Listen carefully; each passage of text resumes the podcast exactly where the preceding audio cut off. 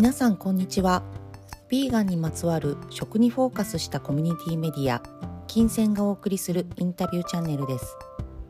このチャンネルではヴィーガンにまつわる食生活を実践されている方や植物に由来する活動やお仕事に携わっていらっしゃる方々へのインタビューを月曜日から金曜日に毎日放送しています。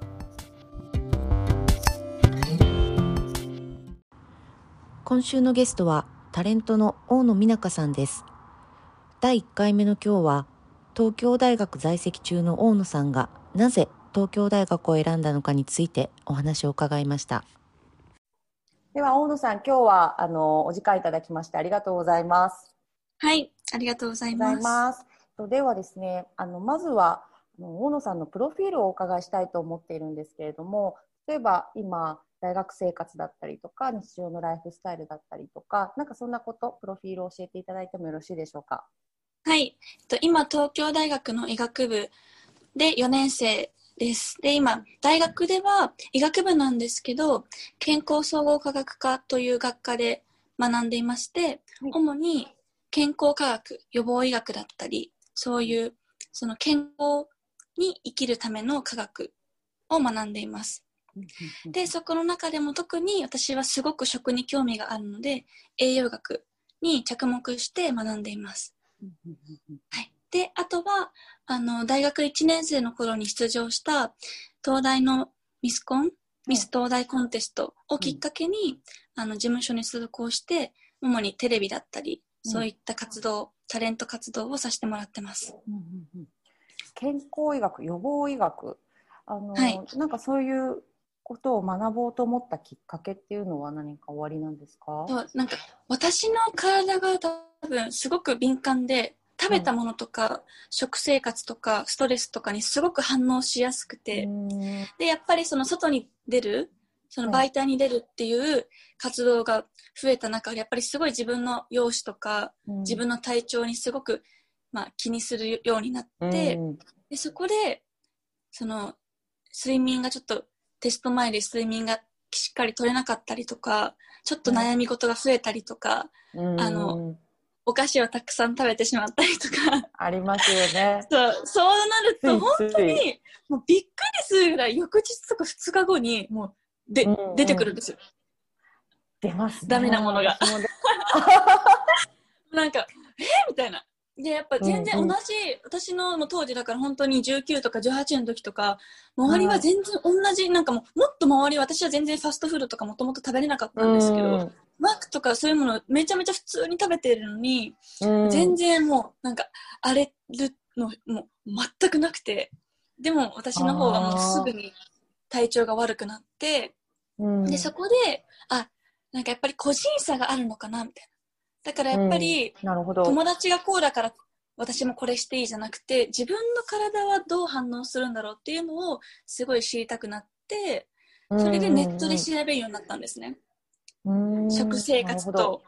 がどう関係してるのかみたいな。でもそしたらなんかその、はい、いろんな情報がありすぎて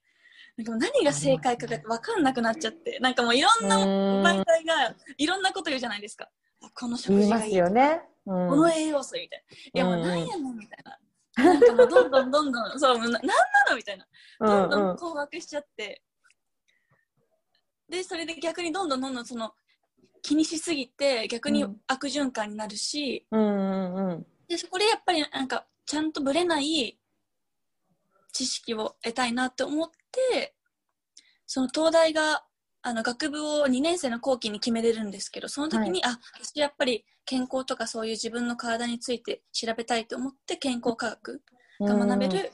この学科に行ったっていう感じです。うんなんかやっぱりこう高校生の時とかってねすごく気にしますもんね。プラスやっぱりみんなのことも気になるし。そうねだからなんかそうやってでもこうやっぱりインターネットがあるからこそ情報が実はありすぎるっていうのもねありますもんね本当に。それはすごい大きい。だからもうやっぱりいろんな人がいろんなことを言える状況になっちゃったから、良くも悪くもすごくいいことでもあると思うし、うん、でも逆にそれがやっぱりありすぎて、うん。必要な情報っていうものが分かんなくなってるっていう状況にもなってるし。ね、本当はだって個人差あるはずですもんねやっぱり同じものを食べても、自分の体とじゃあ友達のが食べた感じとは全然違うとかそうそうそうあそうそうそう。ね。あじゃあ結構、そう、なんか、その自分の、その個人的な体験が、まあこれが正しいっていう感じにやっぱ捉えられちゃうよううなん情報結構あるじゃないですか。ありますね。そう。すごい困惑しちゃうなっていう。うんうんでじゃあそれでそういう思いがあってその健康医学とか予防医学？あとは栄養そ学うですか？そうです。を、を学ぶ学科に行った。うんうんうん、どうですか？そのその学科に行ってみて。その学科に行ってみて、なんか、私としてやっぱりその、科学、科学的っていうのを、もうまた全く知らなくて、本当に私は、なんその情報を、なんかあありとあらゆる情報を鵜呑みにしちゃった人だったなっていう。うん、まあでも多くの人はそうですよね。だけどそのどうやってじゃあ情報が出てるのかとかうん。正しい情報の情報源ってどこなのかっていうのをやっぱやっと知ることができた、うんうんうんその論文の読み方っていうのをすごく勉強しますしうん。論文の書き方とかも勉強しますしそこでやっぱその正しい情報がいかにしてすごくその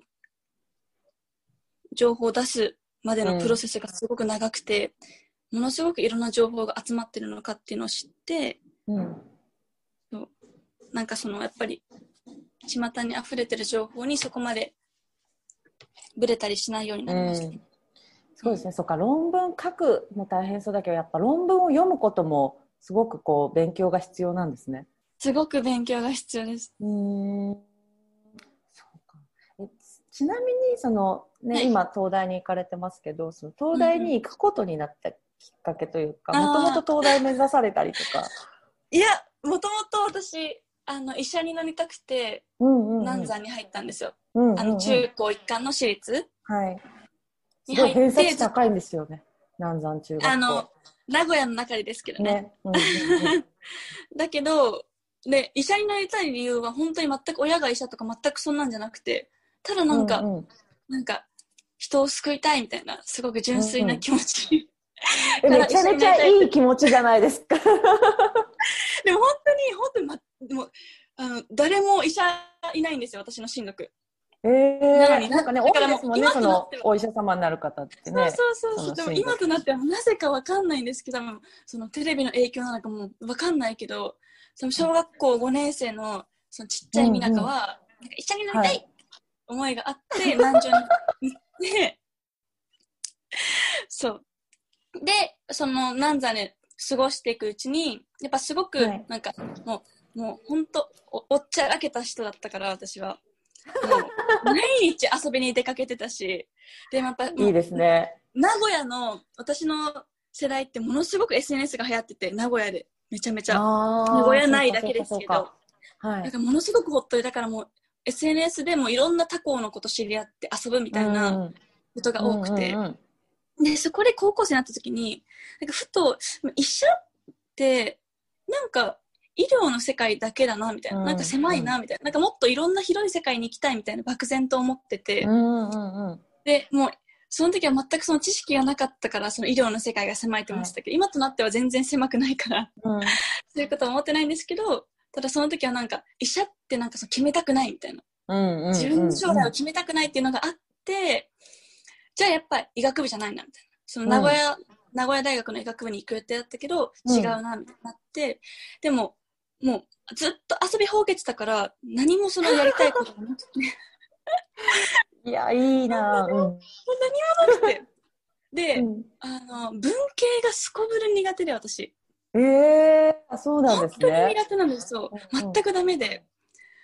だからこそその受験するならやっぱその理系の大学に行かなきゃいけないと、だけど理系の学部が何があるかすら知らなくて、うんうんうんうん。だけどそのなんかそれを調べる気も起きなくて、うん。そうそれでやっぱちょっと学部を決めなくていい大学がいいなとは思ってて、あなるほど。でそれがまず一つ目の理由ですはい。学部を決めなくていいうんでもう一つは、まあ、その名古屋にずっといたから、まあ、ちょっともうちょっと広いところ、うん。その東京っていうのに出てみたい。でまあちょっと、一その、緒ですね、私も。女子高校生としても、そう、女子高校生とちょっとやっぱ憧れ、そう名古屋にいて、名古屋って三大都市だけどそこまで大きくなくて、もう、わかりすぎる。ちょっとやっぱ大きいところ行きたいなっていう、うんうん二つ目の理由。で、三つ目が、まあ、東京に行くは行くけど、都内じゃないと遊べないじゃないですか。あ、そうです東ね。京って言ってもすごい遠いところだと、。うん。そう、その遊びに行くのに時間かかるから、うんすぐ遊べないから、やっぱ絶対都内がいいっていう。すごい、高校生でそこまで考えるっていうのがすごいですね。本当に私、そうですね。ただ本当に、本当に遊ぶことが大好きだなので、いや、でもそれだけ そこに向かってめがけて目標を持つっていうのはすごいことだな。で、4つ目が、あ全部で5つあるんですけど、ではい4つ目が、あの、その、まあ、中高私立だったので、うんで、私3人兄弟なんですよ。はい。だからやっぱちょっと、あの、親に心配かけたくないので、まあ、うん迷惑かけたくないので、国公立がいいなっていう。うんうんうんうんしかも理系だったら私立すごいやっぱり大変なので、そうですね。そうだから国公立がいいっていうのが4つ目の理由で、うん最後の理由が中高女子校だったので、うん死んでも女子校には行きたくない。死んでも女子大には行きたくないっていう。本当に今話すとすごいアホらしいあの理由だと思うんですけど、ん。いやいや。でまあ、この5つ目がけだいぶ大きかったですね。うんうんうんうんうんう。そうん驚愕がいい、絶対に。そうだから親にはそのやっぱりそのもう当時高校2年生とか全く学力が高くなかったので親にはなんか、うんえお茶の水とかどうなのみたいな言われたけど、いやうんうん本当に女子大ダメなんですよ。東大しかないんですよみたいな感じでもう最後高校3年生1年間モチベーション上げて頑張れたっていう感じです。いや、すごい。その気持ち、強い気持ちがすごいですよ。とにかく。いやいや絶対矢野さんこいつアホだなって思ってます。いやいや、でもすごい、その5つ、5つの理由で、これは東大しかないぞと。そうでどれも妥協ができなくて私の中では。うん。だからこそ自分の学力は全く足らなかったけど、もう信じて東大に行くしかないっていう。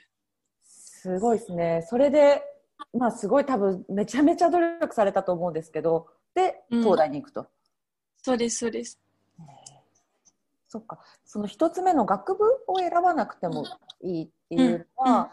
私が東京大学はあんまり詳しく知らないんですけど、うんうんうんうん、あんまりこう、受験するときには、こう、うんうん。学部志望。なんかその、多分聞いたことあると思うんですけど、理科一類とか理科三類とか、理科二類とか、あれは学部じゃないんだ。一応その大まかなものなんですよ。ななんですけど、2年生の終わりに、あの、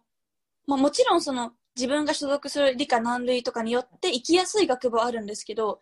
その自分の成績が良ければ、本当にどの学部、学科にい行くこともできるんですよ。うーん。あそうなんそれが新振りっていう制度なんですけど、振り。あ、それってなんか結構東大ならではの。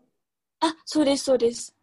で、で多分、どの大学でも1年生、2年生は多分すごく広い、ジェネラルな一般的なことを学ぶと思うんですけど、で東大もさらにそこから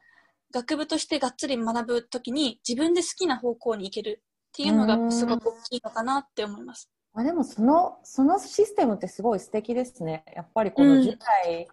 でもう道を選ぶってもちろん決まってらっしゃる方もね多いうん多いいらっしゃるかもですけどやっぱりもっと広く見てでそこから興味を見つけていくっていうのはすごいいいことです。そうそうです。やっぱ結局、そう自分がやってみて体験してみないと分かんないこともあるので、うんそこでまだその自分がまだ決めるチャンスがその先にあるっていうのはすごいいいなって思いますし、そのそれこそ私の学科健康総合科学科は、一応理系の医学部なんですけどはい。その文系から来た人と理系から来た人が半々ぐらいなんですよ。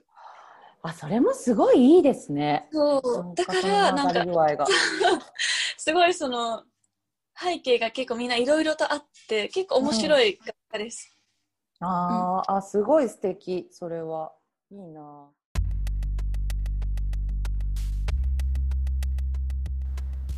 本日のトークはいかがでしたでしょうか？ビーガンをもっと気軽にもっと楽しくご自身の生活に取り入れられるきっかけになればと思っていますまたウェブサイト金銭 .life ではインタビュー中にご紹介いただいたおすすめ情報なども掲載していますので、ぜひチェックしてみてください。では、明日もまたぜひお聴きください。